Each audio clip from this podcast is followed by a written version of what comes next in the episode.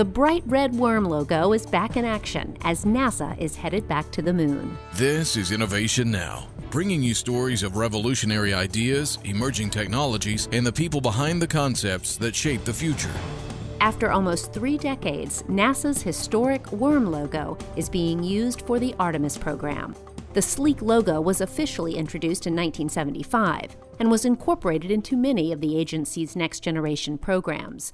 It was retired in 1992, but made a comeback in 2020 as NASA ushered in a new modern era of human spaceflight.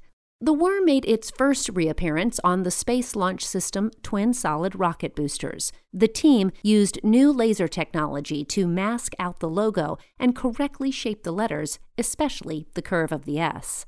The red logo will be visible as the boosters are stacked on top of the mobile launcher while the rocket is on the launch pad and as it soars through Earth's atmosphere during launch. The worm has also been applied to the underside of the Orion spacecraft, so the cameras at the end of Orion's solar arrays will capture dramatic images as the spacecraft travels toward the moon and back.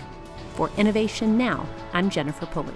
Innovation Now is produced by the National Institute of Aerospace through collaboration with NASA and is distributed by WHRV.